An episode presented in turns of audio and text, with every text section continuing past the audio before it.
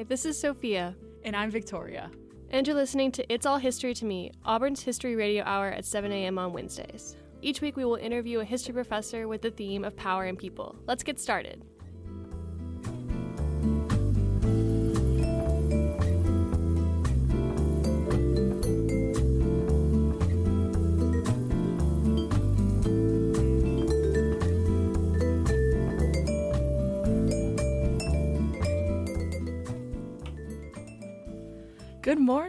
And welcome to It's All History to Me here live on WEGL 91.1 FM at Auburn University. I'm Victoria here with Sophia and today we are welcoming Dr. Brooks onto our show. Dr. Brooks is the Director of Graduate Studies in the Auburn University History Department. She completed her undergraduate Bachelor's of Arts in History at the University of Massachusetts, Boston, before completing her doctorate in History at the University of Tennessee. Dr. Brooks currently serves as professor in the History Department and specializes in the 20th century South, particularly Southern labor history and the effects of the Second World War and the Cold War on this history. In 2004, she published a book entitled Defining the Peace Race, World War II Veterans, and the Remaking of Southern Political Tradition. Uh, from published from the University of North Carolina Press in 2004. She also published a new book last year, which we'll touch on later. Thank you so much for joining us, Dr. Brooks. Oh, you're welcome. I'm glad to be here. It's Yeah. nice to see you. Yeah, thrilled to have you on. All right, so to start things off, what got you into history? Um, kind of the, the, the way a lot of um, both historians and Southerners get into history, which is it was sort of a family tradition. Um, and I, I grew up, and this sounds like really kind of, uh, I don't know, stereotypical in a way, but I mean, I basically grew up on the front porch, Oh, yeah. sitting around listening to my grandparents talk about where they grew up. That's really um, cool. Which was either East Tennessee or Southeast Kentucky. Oh, yeah. and as it turned out, I, my grandfather in particular was a really great storyteller. Mm-hmm. So I loved just kind of sitting around with family and listening to all of that. And then my dad, um, who was an engineering faculty, but actually, if he he might have gone into history if that hadn't been what, what he did because he loved history. So he did the whole like I'm dragging you to every Civil War fort in the southeast or you know everywhere across the country. So we all kind of grew up loving history Yeah.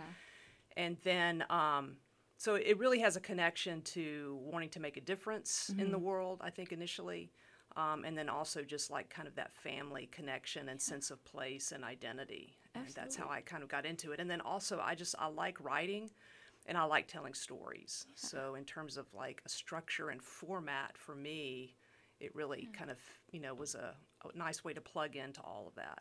Oh, awesome. Very cool. Very interesting. But going off of that, what motivated you to focus on the effects of World War II and the Cold War in the American South in particular? Well, I wanted to do um, a history that I really was passionate about and really loved. And honestly, I'm terrible at languages. so uh, at UMass Boston, which had a really good little history department, um, I actually took a lot of courses in non US and non Western history, so like Asian history, for example. Um, and I loved that, but I knew I wasn't great at languages, so I had to, you know, go into something else eventually. So I wanted to do Southern history uh, to start with, and then uh, when I went to the University of Tennessee, um, the person who became my mentor there, James C. Cobb, um, he arrived there at the same time, and his specialty is the history of the modern South. Oh, yeah. Um, and so I was that was a lot of the coursework I took. I took a you know a great diversity of things actually. When it when I hit the point of having to think really think hard about a dissertation topic, um, I spent a lot of time talking to uh, Jim Cobb about it, and this kind of intersected well with the work he was doing. And he's the one who actually introduced me to the idea of looking at what World War II veterans were doing in Southern politics. And I was actually interested in violence and the history of violence and, and how that uh, was both sort of exceptional or considered to be kind of exceptional in the South, but also not. And so World War II veterans um, were kind of an avenue into that theme because there were there was a lot of political chaos in in some areas when these veterans came back and wanted to enter into Southern politics, which was really at that time very locked down. And not open to new groups coming in and mm-hmm. participating. Obviously, we know, of course, not open to African American participation, but it also wasn't open to the participation of basically the majority of Southerners. Mm-hmm. And so there were some pretty violent clashes that happened. And so I started looking into that, and that led to looking at Georgia because it had so much availability of resources, of sources, and, and diversity. Oh yeah, yeah. That's really cool and a neat path to take to lead to mm-hmm. your topic. What inspired you to focus on the role of immigrants in the American South during these time periods? Um, yeah, so that was a real shift away from the time period and topic that I had done before. Um, I tend to honestly get a little bored when I've really worked intensively on something Yeah. for a while, and then I'm like, I'm ready for just a complete change. And so I had this other um, strike that I was kind of working on that was in 1950 and had done a public history exhibit that uh, was in Tennessee um, after the first book. And around the time that I was trying to decide what to do with that, if I wanted to actually do a monograph based on that strike, I have tons of research already done on it. Um, the HB 56 was enacted in the, uh, the state of Alabama, which was the anti immigrant law. Oh yeah. Um, and because my daughter is an immigrant, a first generation immigrant, Oh, wow. um, and because you know I just have kind of an innate sense of justice, Yeah. I got really involved um, in the activism to try to overturn HB 56 Mm. Yeah. and to help organize with immigrant communities in Auburn. So Yeah. we, we formed a group called Somos Tigers for Immigrant Justice. Oh yeah. Um, and Tuscaloosa has a similar group Mm-hmm. there, um, or did. And so for about a year or so, I was really involved in that and going down to the state capitol Oh, wow, and yeah. uh, witnessing there and, and protesting. And then I kind of, in that context, was like, started, of course, as an academic and historian, like, oh, you know, I know obviously Alabama is a state of immigrants, just like the United States is a country of immigrants. Mm-hmm. Right. Yeah. Um, and I was honestly pretty disgusted and angry Yeah. at uh, this idea that somehow Alabama was for some people and not others. Mm-hmm. Um, and so I wanted to find a way to kind of meld these things together um, and also find a topic that would allow me to not have to travel that much. Yeah, since yeah. My daughter was fairly young. Oh, that makes sense. Um, and so I started thinking of an immigration history of Alabama, and, Hmm. and like you know, I had these grand desi- uh, ideas that it would go from uh, the Battle of Mobila early with DeSoto all the way to the present day. Mm-hmm. Oh yeah. and of course, that was hu- huge, and Right. I actually wanted to get it done. So discovered that if I looked at the New South at the late 19th, early 20th century, that was really the most fascinating story to me Oh yeah. um, and also it was within the range of, of uh, what my training already is, Mm-hmm. as opposed to you know, looking at the period of you know Alabama statehood, for Oh, yeah, example. yeah. So, um, and it, and it it really intersected well with my interest in labor history because that the immigrants that came in that time period are primarily coming to be laborers, Right. and so that yielded enough of a source base and, and really great questions. Um, and it's an area that people are starting to look at Mm. also.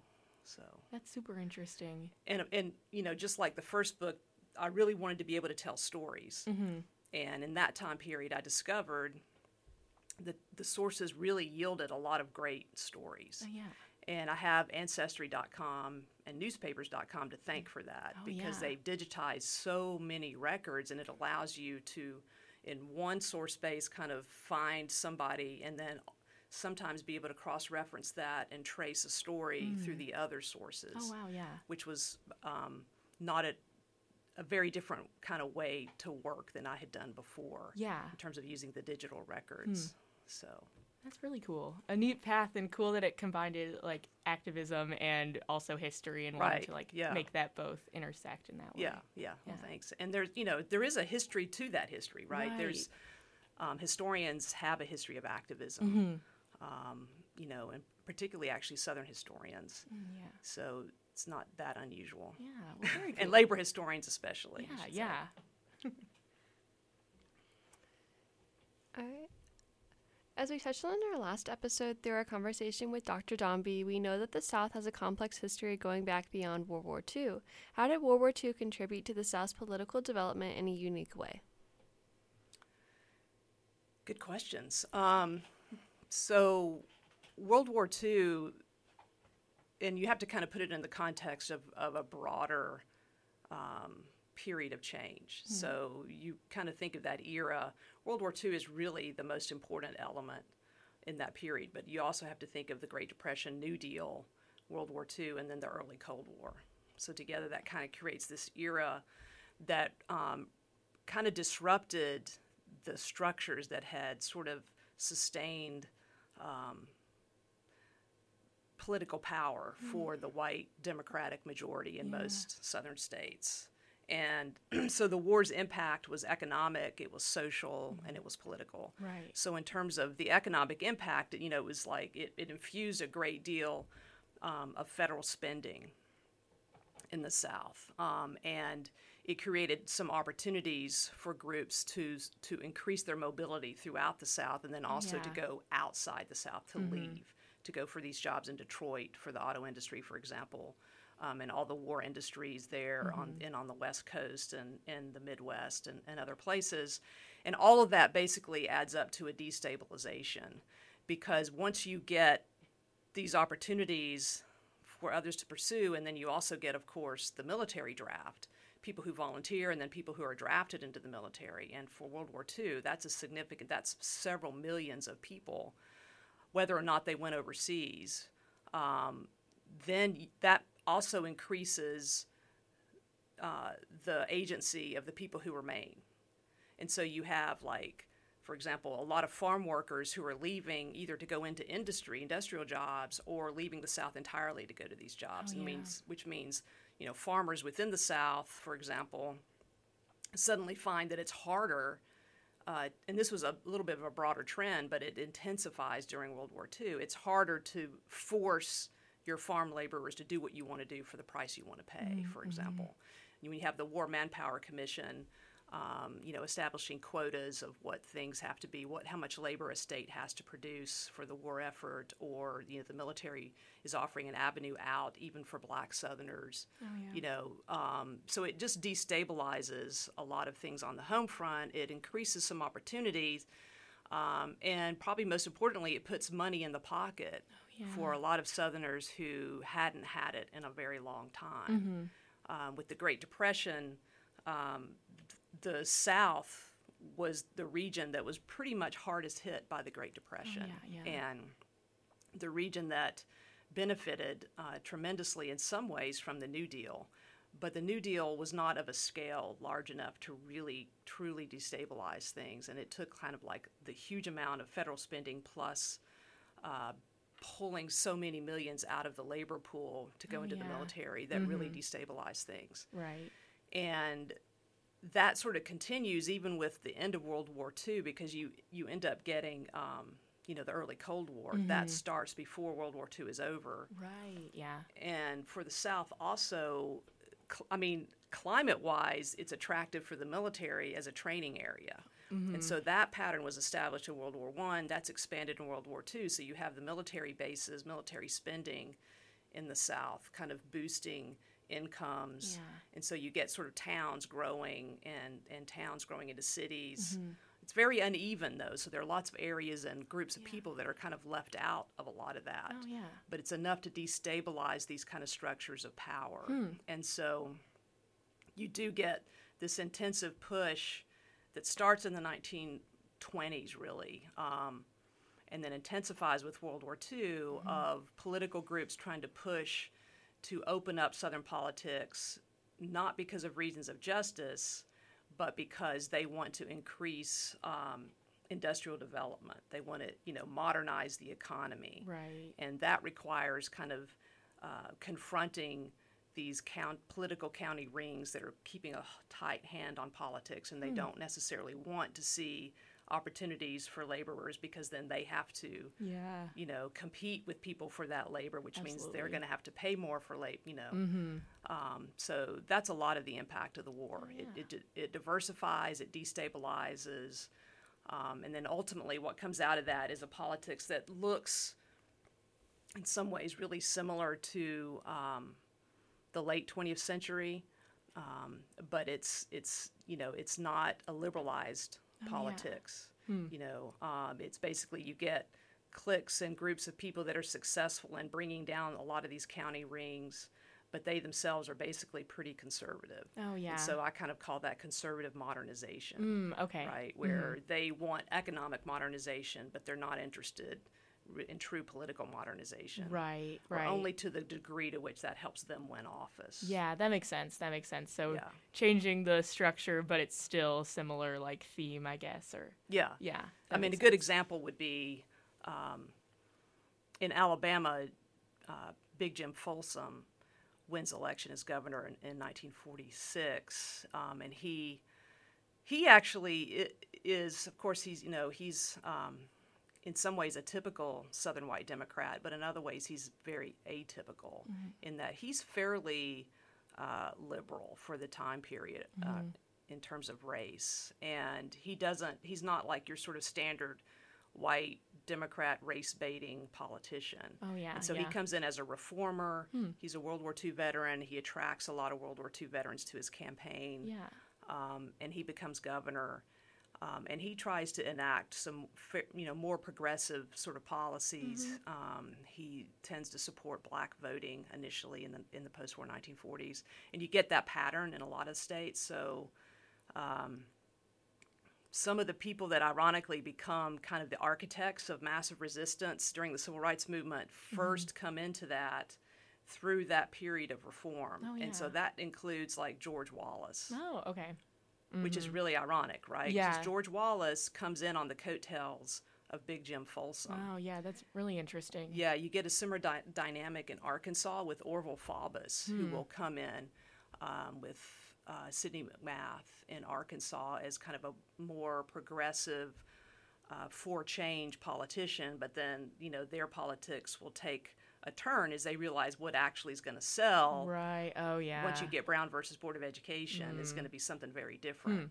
Um, and so, and then you get people like Herman Talmadge in Georgia, whose father dies. Um, who's a, you know quite a racial reactionary and is elected 1946 as governor, but dies before he can take office. Oh, and so his son ends up assuming that mantle, and it's it's a complicated another campaign. But Herman Talmadge is definitely um, a racial reactionary, but at the same time he pushes for sort of some progressive educational policies, the expansion of the community college system, Yeah. and things like that, while holding on the whole time to basically white supremacy and white power. Yeah. Very interesting, complex, but cool. Yeah, definitely. yeah. And I shouldn't um, leave out, of course, the role of liberal veterans who come back um, and uh, really push for political modernization, also led especially by black World War II veterans. Um, and then uh, a group of white World War II veterans also, some of whom had been New Dealers. So they already had sort of a proclivity towards seeing things differently. But for some, it was their experience during the war and serving alongside black soldiers um, and kind of even seeing black soldiers um, sacrifice for the war effort or seeing how they were treated badly in a segregated armed forces that was a motivation for them to move for black voting and that sort of thing in, yeah. in southern politics when they came back Oh, that's really cool. Huh. Yeah. Neat. All right, so we're going to take a two minute ad break, but we, we will be back after this ad break.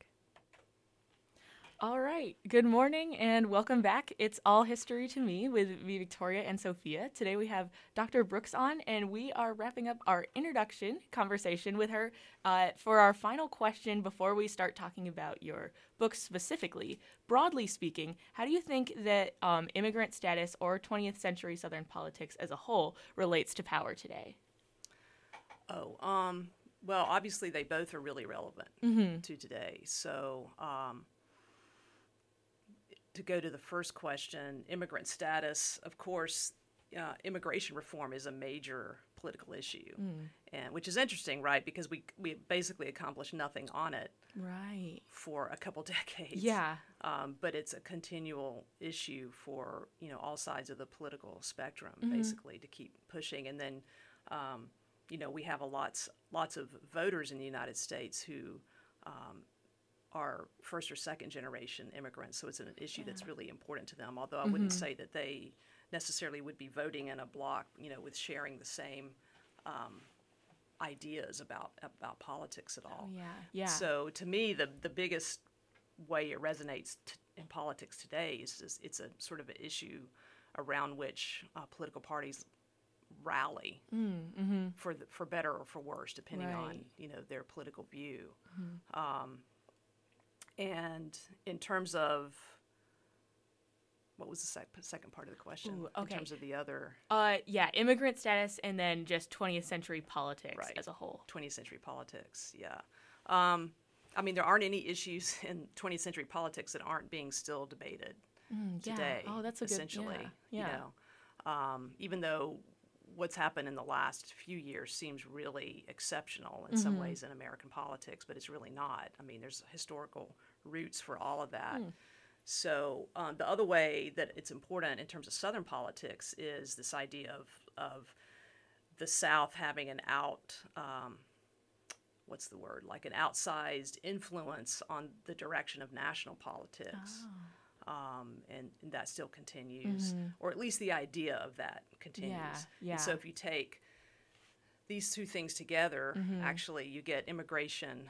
More importantly, maybe for the second theme is migration. So Oh, yeah. you get the migration creating um, some states increasingly that look a little bit like you know swing states. Oh, yeah, Whereas mhm. they hadn't for a long time, like Georgia, for example, um, and then the influence of states like Florida in the national political contest, particularly in presidential Oh, politics. yeah.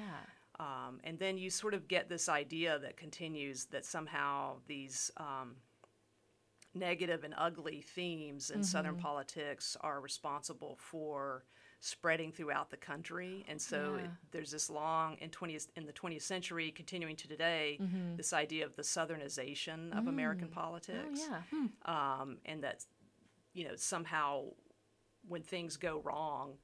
Um, that can be traced back to the influence of Southern politics Interesting. not a, in my opinion at least educated opinion i guess not Yeah, a lot of yeah. not a lot of validity to that oh, idea yeah. Uh huh. um, but the idea is still really strong in, Hmm. in the media particularly i would say Interesting. um, and what i mean by that basically is that the if you sort of see southern politicians that are able to sort of be reelected and reelected and then they have this you know seniority in congress for example so they can chair key committees and that sort of thing Mm-hmm. um, the past decade we've seen that um, occurring from with politicians that are not southerners Oh, yeah. right? So the strength of conservatism, for example, in the United States is not necessarily just in the South anymore at all. Mm. Yeah, If it ever was just in the South, Right, right. I right. mean, it's it's in many other parts of the country, and you see that's one reason, you're right, that Black Lives Matter Mm. is a movement that's national, not regional Right. Oh, yeah. That's a good point. That's right good and that's point. not to diminish the importance of you know white racism in the south by any means but that's a national issue Hmm. and i think to me that's how i see kind of 20th century politics really resonating to today is Yeah. those are those are things that you know we still we talked about in the 20th century we're still sort of Yeah. trying to figure out now Absolutely. That all totally makes sense. All right. Dr. Brooks, Brooks' first book, defi- titled Defining the Peace Race, World War II Veterans, and the Remaking of Southern Political Tradition, published in 2004 by the University of North Carolina Press, describes the role of black and white World War II veterans in Southern post war politics, particularly how service empowered veterans of both races and inspired them to, to seek political influence after, when they returned from the war. What inspired you to focus on veterans and their political influence? Well, um, as I said in the introduction, it was a suggestion um, by my mentor, Jim Cobb. The, f- but the first place I looked um, was actually Tennessee. Uh, being from Tennessee, that seemed a natural place to look. Makes sense. Makes Right. sense. Yeah. yeah. But as it turned out, um, there was a um, a particular incident in Tennessee with World War II veterans that a, f- that a kind of like a few people knew of, but not a lot. And so I first kind of did a little research to find out about that, and that was when I realized this was a story that I thought was just really interesting. Yeah. And also, you know, all historians are a product of the context of their own times, Mm, right? mm-hmm. And so, and this is going to date me in terms of age, but um, if you think of the 50th anniversary of the end of World War II, or of World War II generally, you know, it's coming in the 1990s, Mm-hmm. right? And so that was when I was in graduate school. Okay. And and becoming an Americanist and then looking for a dissertation topic. And so that was in the back of my mind also.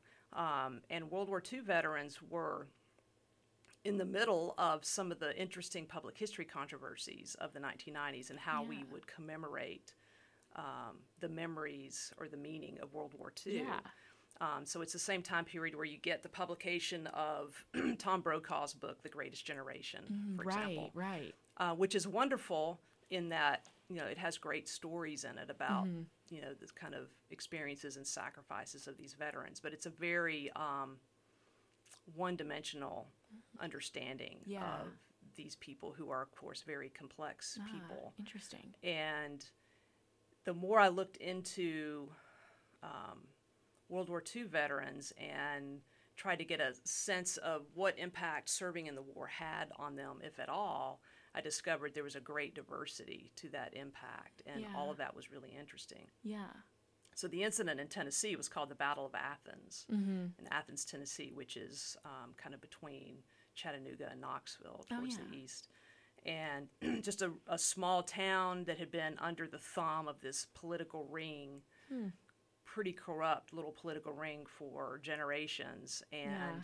there was an election in 1946 to um, change, I think it was mayor and some of the city council, something like that. I, it's been a while since I looked at it, but um, and basically the, a coalition of veterans, white veterans that came back from the war that had been born and raised there, got together and ran their own candidates and looked like they were going to win the election. So the sheriff and his cronies basically stole the ballot boxes Oh wow. and took them to the I think it was the county jail and locked the doors and started like stuffing the ballot boxes with votes. Wow. And the veterans weren't having it, so they went to the federal armory um, and broke into the armory wow. and took all the weapons and then basically formed an assault on the county jail hmm.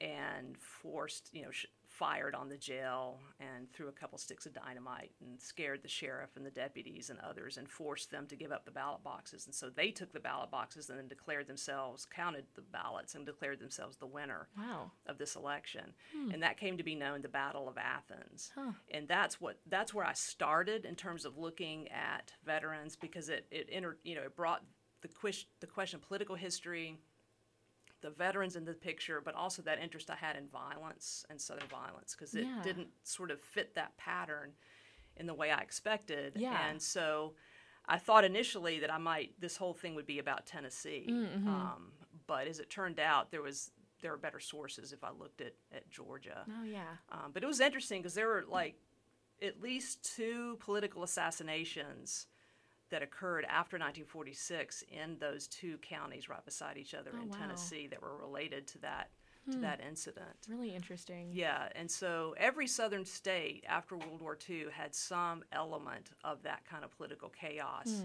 and you could find World War II veterans across the board involved in those events. Interesting. Um, and then I think the next part of that that I discovered were veterans that were involved in things like the resurrection of the Ku Klux Klan in the Oh. post-war 1940s and some other sort of um, now we would kind of call them almost neo-Nazi type type groups um, that were basically um, aiming at black agency and black voting.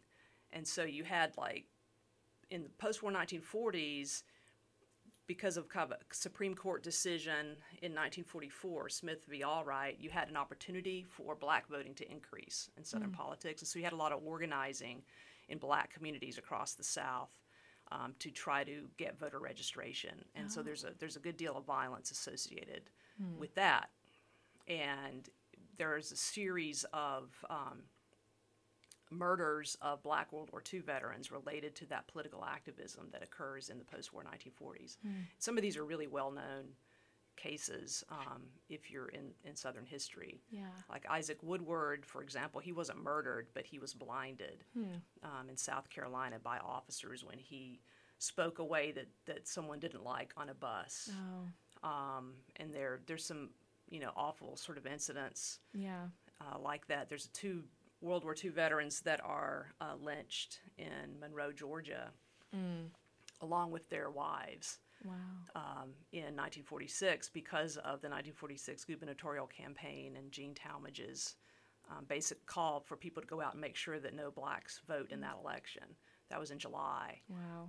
Um, and so there's there's a lot of sort of those incidents related to the activism of World War II veterans, and then you so you have that across the political spectrum, which I found really compelling and interesting, Yeah. um, and really a way that that uh, kind of reflects the complexity of Southern politics. Yeah, that's really interesting that it's not just one side or the other, but the full like uh, all the way from right to left. sort Right. of. Yeah. Right. Yeah. Is there any like common thread that you've found uh, throughout the different stories that you've researched for your book? That even though there's a wide variety of like political leanings, is there anything that all of the World War II veterans had in common? Um, you can't really say service in the war entirely because Okay. there's diversity to service. Oh, right? yeah, yeah. Like not every, only a minority of. Um, it's a big minority, Mm-hmm. but it's still a minority of um, soldiers and sailors actually saw combat. Oh, right. II, Okay, Right. yeah. So most, if they went overseas, they didn't necessarily go directly into combat. Mm-hmm. But there's lots of, and then others that just stayed stateside Yeah. um, during the war because there's lots of work that has to be done to support the military. right. But I would say the common thread is a sense of civic entitlement Okay. Hmm. That once once you are asked to sacrifice for the state Yeah. in that way, Yeah. even if you're not going into combat, your life is still disrupted. Right. Or and you might find opportunity through that service, right? Which is true for a lot of these veterans, not necessarily in some cases black veterans, but far less for black veterans because of the structural racism. Um, others are able to make use of the GI Bill, for example. Oh yeah. But the sense of civic entitlement really is the common thread, hmm. which is, you know, I've I've given you these years of my life. yeah. Now I should be a full citizen. Absolutely. And I think that operates in a way that, that we would find familiar and that makes sense when you think of black veterans mm-hmm. because they're actually being asked to go work for and or defend a country that doesn't respect them as citizens and doesn't allow them to vote freely mm-hmm. in all parts of the United States.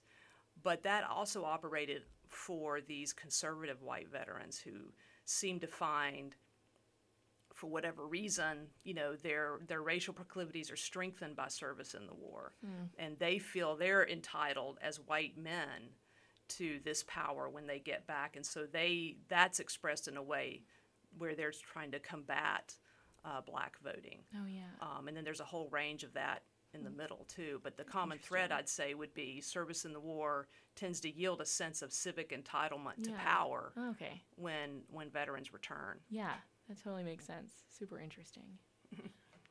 Very interesting. We're going to go to a two minute ad break, but we'll see you after the break. Okay. All right, welcome back on uh, WEGL 91.1 FM here at Auburn University.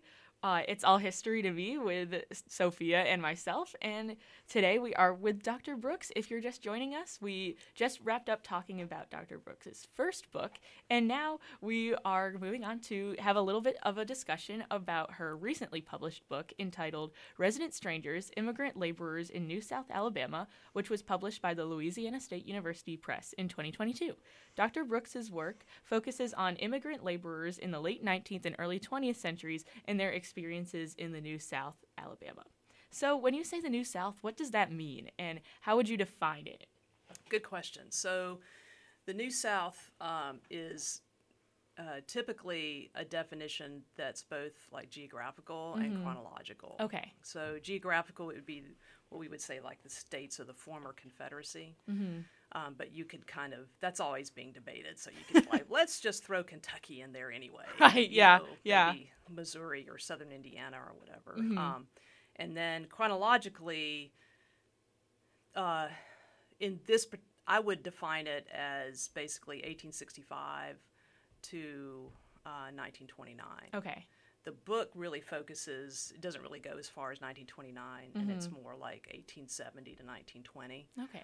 But it, it's a term that means like the South that emerges after the end of the Civil War, Yeah. but before um, the Great Depression. Okay. That makes sense. That makes sense. What moved you from focusing to on World War II veterans to immigrants in the New South? Um, well, as I mentioned before, um, I kind of wanted to do something different.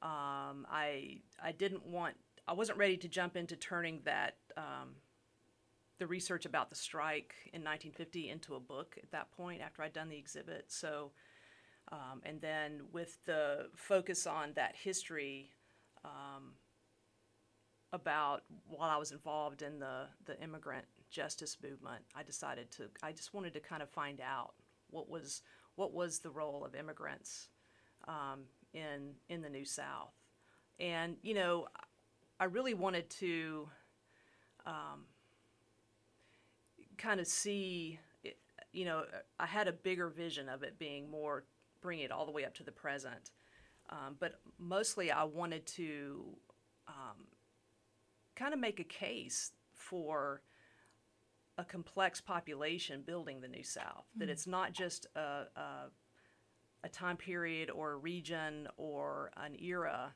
that's built by black and white Southerners. Mm-hmm. That it's much more complicated Yeah, than that, yeah. and that the New South is built by a diversity of people. Mm-hmm. The South is built by a diversity of people, and no one group has more claim on that history or that politics than any other group, particularly Yeah. and that kind of informed why I wanted to look at this question and see what actually is that history. Mm-hmm. Um, and I ended up focusing on laborers as a way to kind of impose a little bit more simplicity on what really is a pretty complex question. Yeah. And since I'm a labor historian primarily at this point, that's what I was most interested in. But also the role of Birmingham in the New South is is Yeah. you know really interesting, and it's like the key major industrial region, and so it, you couldn't really talk about immigration in Alabama without focusing a lot on labor Yeah. because you have Birmingham and the coal mining district, but you mm-hmm. also have basically agriculture remaining the primary economic sector in Alabama, and that means sharecropping and the cotton uh, economy. Hmm. So again, laborers, Yeah, right? yeah. So that's why I ended up focusing on the laborer part of ah, that. That's super interesting, and I really like how your mission is to make sure that like the history of all of Alabama is known, and that's super cool. And I really like that that's something that history has the power to do. Cool. Yeah.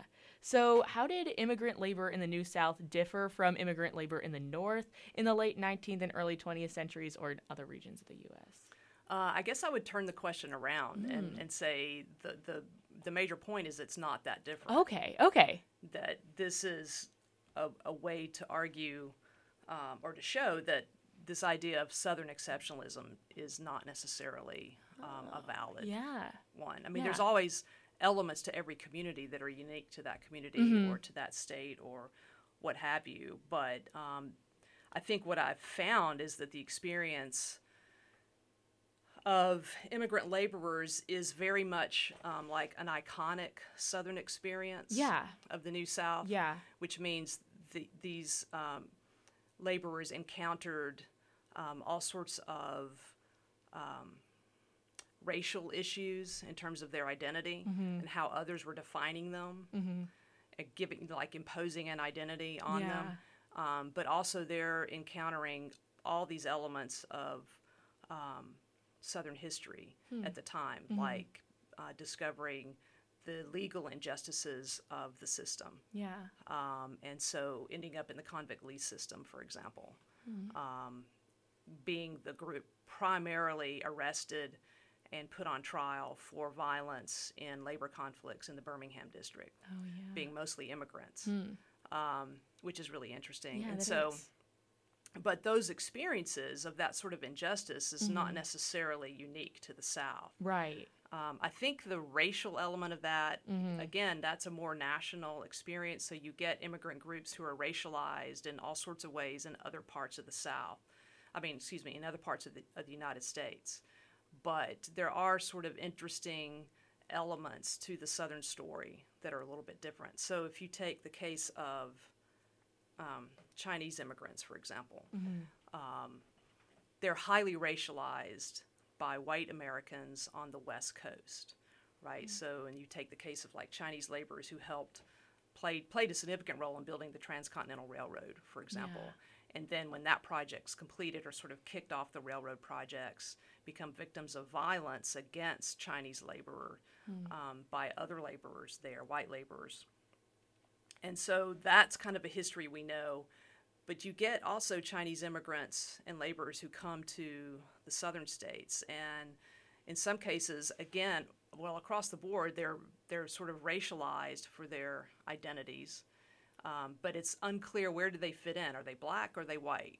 You know, how they're not either, Yeah, you know, really yeah. they're neither, but in terms of a Jim Crow system that's defined by black or white, Right. it gets complicated about where they Yeah. fit Oh, in. and, and what I've found is that in Alabama, in particular, the Chinese communities that were basically in almost every community in Alabama had at least one or more Chinese residents Okay. usually running laundries um, and sometimes restaurants or sometimes groceries. Um, their presence is actually small enough that they weren't perceived by most white Alabamians as a, as a direct threat necessarily. Interesting. And because a lot of um, churches in Alabama had, particularly the Baptist, had connections to missionary efforts in China, Chinese residents were at times able to kind of take that idea of Chinese conversion to Christianity and play it to their advantage. oh, and so interesting. they could sometimes sort of leverage that to avoid being just relegated completely to Hmm. the category of black and other and with less power and that sort of thing. Mm-hmm. But at the same time, they they found themselves kind of victimized by both sides. Oh wow. Wow. Hmm. And so, what I focus on in the book is um, the er, the first um, group of Chinese that come in 1870 to help build the Alabama Chattanooga Railroad, and that turns out to be a really horrible experience for them.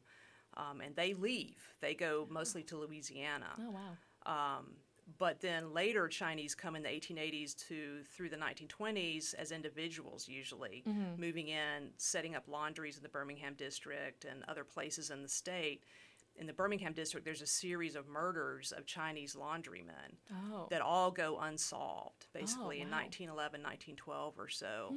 And that gives you kind of an interesting avenue into this kind of transitional racial identity that the Chinese immigrant laborers had in the state by looking at that yeah. as well. Yeah. And so, yeah, so there's a kind of a similar complex story for each one of these immigrant groups, whether Italian laborers or um, Slavic immigrants, which is a real important part of the story I tell in here hmm. as well. Oh, that's cool. Yeah. Yeah. Definitely. All right, we're going to go to our last ad break and we'll see you in two minutes.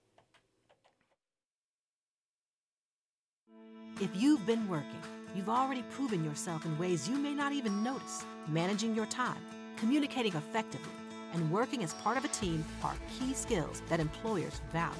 At alabamaworks.com, you can find out how to build on your experience to up your game and get the job you really want because it's out there. Start your new success story at alabamaworks.com. Sponsored by Alabama Works, the Alabama Broadcasters Association, and this station. In the Army National Guard, family means everything. They really appreciate what she's done as a sister as well as a soldier and, you know, supporting their country. Our parents, they were really supportive that all five of us would join. Family members that are soldiers in the Army National Guard inspire and influence, setting a path for others. It's validating knowing that, you know, I kind of did my part to make sure this is what they actually wanted and that they feel the same way I do. I'm really proud that we get to help shape the future, and I know that my sisters are going to be amazing soldiers. Serving part time in the Army National Guard instills pride that you and your family will share in. A lot of pride, and they're just out there doing something every day and then serving their country as well. I got my education because of the Guard. I got to travel a little bit and experience a whole different culture. Visit NationalGuard.com to learn more about part time service. Sponsored by the Alabama Army National Guard, aired by the Alabama Broadcasters Association and this station. Watch out for people riding bikes. It's not just courteous, now it's the law. The new 3 Feet for Safety Act requires that drivers give at least 3 feet of space when passing bicyclists. More and more people are commuting and touring Alabama on bicycles. As the number of cyclists on our roads increases, so does the need for safe driving. So slow down and give cyclists 3 feet of room. Follow the rules of the road and watch out for each other. Learn more at drivesafealabama.org. Sponsored by ALDOT, the Alabama Broadcasters Association, and this station. Right, welcome back to It's All History to Me. We're here with Dr. Brooks this morning, and for our final segment of this morning, we are hoping to do a little Q&A trivia-based section. Uh-oh. All right. Disclaimer that I am terrible at trivia. so, Totally understandable. well, we'll see. We have two questions for you this morning. okay. All right, the first one is what was the first black labor union? The first black labor union. Yeah. All right. It's probably not the first, so I'm just going to jump for the one that I want to talk about, which is the Knights of Labor. Okay. Yeah. And the Knights of Labor actually is not a sole black labor union, but it was one of the most important of the of the New South period Mm. and in the United States as well. Um, in the late 1800s and early 1900s, and it was one of the first industrial unions that Mm. organized um, all industrial workers, regardless Okay. of skill level. and- but more importantly, they're one of the first unions to really reach out to organize um, Black Americans Okay. and women Yeah. also, and immigrant laborers to some degree. That one's a little dicey, but um, I would I would say it's the Knights of Labor. Okay, okay. Super interesting. Well, what we found is that it is the Colored National Labor Union that Yeah, was the right. first predominantly black labor union, and that the Brotherhood of Sleeping Car Yeah, Porters yeah. was the first all black labor union. Right, right, Yeah. right. With A. Philip Randolph. Yeah. Yeah. Okay, cool, cool. All right. Our second question is How many living World War II U.S. veterans are there today? I don't have that statistic. Sorry. Yeah, no. one I just yeah. Let me Yeah. get it out of my wallet here. Um, It's a it's obviously a, a population that that's you know drastically declined. Mm-hmm. Um, even since I published this book in 2004, you Mm-hmm. know it's it's gone. Obviously, folks keep dying. So, um, yeah. So there's not not a whole lot left. More than you would think, though. The answer we found, according to the National World War II Museum, is that 100,600 six- 60,700 s- 284 of the 6 million who served were alive as, as of 2022. Yeah. Drastic drop. Yeah. Yeah. Yes. Yeah. All right. Well, thanks for playing our little trivia portion there. Okay. So, for our final two questions of the show, we like to ask every uh, professor that we've had on uh, these questions because they tie really well into our theme of people and power for this semester or season of the podcast. So, what is or why is it so important that we study history, in your opinion? Yeah. So, you know, I think my answers have probably changed to that. It's something I've been thinking about a lot recently, mm-hmm. and I, I think I probably would have given a different answer before 2016. Oh, yeah. Um, so, I mean, I think on a personal level, for each mm-hmm. of us, you, you, it's important to study history to understand who you are yeah. and who you are as a as an individual, who your family is, and mm-hmm. who your what your community is, Yeah. Um, and to have a an accurate, as much as possible, understanding of what that is and what that means. Um, I think it's important as for us as citizens to study history and understand our own history and all of its complexity and its injustices. Um, I think that's really, really important. I think part of being an educated citizen is to have an understanding of history. Yeah. Um, and having said that, you know, I can't really say that studying history is a guarantee that we're not going to repeat the mistakes of the past. Right. Because clearly we can keep studying history a lot and people can choose to disregard those lessons. Yeah, yeah. Um, I think the fact that things like, um, well, the question of, of teaching history has become such a political Absolutely. hot potato, such Yeah. a political issue, Yeah. is actually a, uh, shows the importance of it. Oh, that yeah, that's a great way of looking at it. And it's really important in the sense, and politically in the sense that it's an issue that can be manipulated and exploited for political purposes. Hmm. And so if you don't know actually your history, then you don't know that your that your sense of the past is actually being exploited and manipulated Oh, or that you're you're traveling on an inaccurate sense of the past and who Hmm. you are. yeah. Um, and I think that's really important when it comes to, for Americans, a sense of grievance yeah. that a lot of people like to carry around and a sense of victimization that maybe your sense of grievance actually isn't that valid. Mm, Maybe mhm. that's something that you're being told by a politician when actually you need to go back and look at the actual Yeah, history and that's see what it is. Yeah. And you know, I, obviously, I'm talking about you know states like Florida that are trying to tell us that we can't teach Black history, for example. Right. You know, um, so I think history is obviously really important to understand, and it Mm-hmm. and it's you know, it's not just about political issues. Everything has a history Yeah. Right? Yeah. And and it enriches one's life as well. Yeah. You know, aside from the political issues, aside from whether, you know, um, you create educated citizens, but a sense of history enriches your life. It Mm-hmm. Yeah. changes the way you see the world. It can change the way you interact with the world and with each other, and and in a good, positive way, I think. Absolutely. Um, but it's really important, I think. yeah, definitely. That totally makes sense. Thank you. We have one more question before we wrap it up, and that is what advice do you have for current and future students of history? Gosh. Um,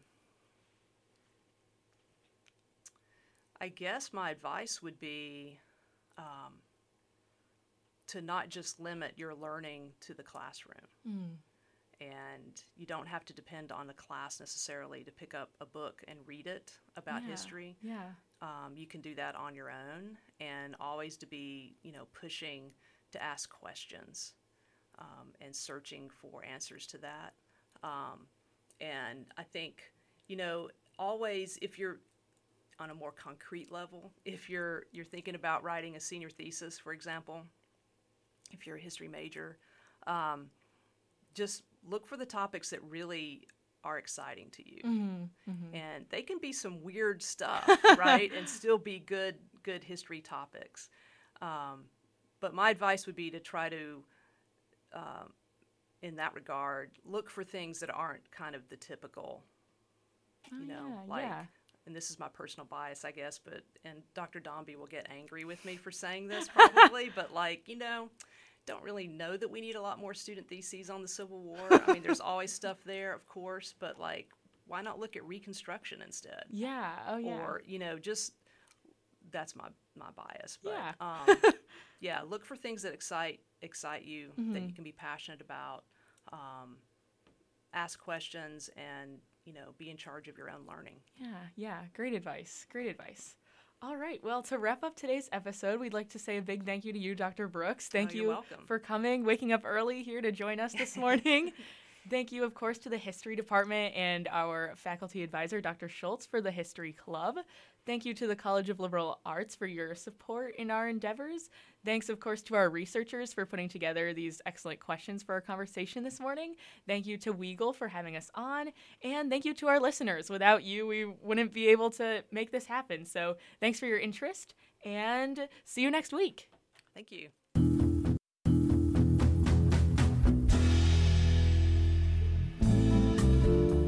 You've been listening to It's All History to Me, the show dedicated to exploring the people, places, and ideas of our past. Be sure to tune in next Wednesday at 7 a.m. for more. But for now, keep it here on Weagle 91.1. See you next time.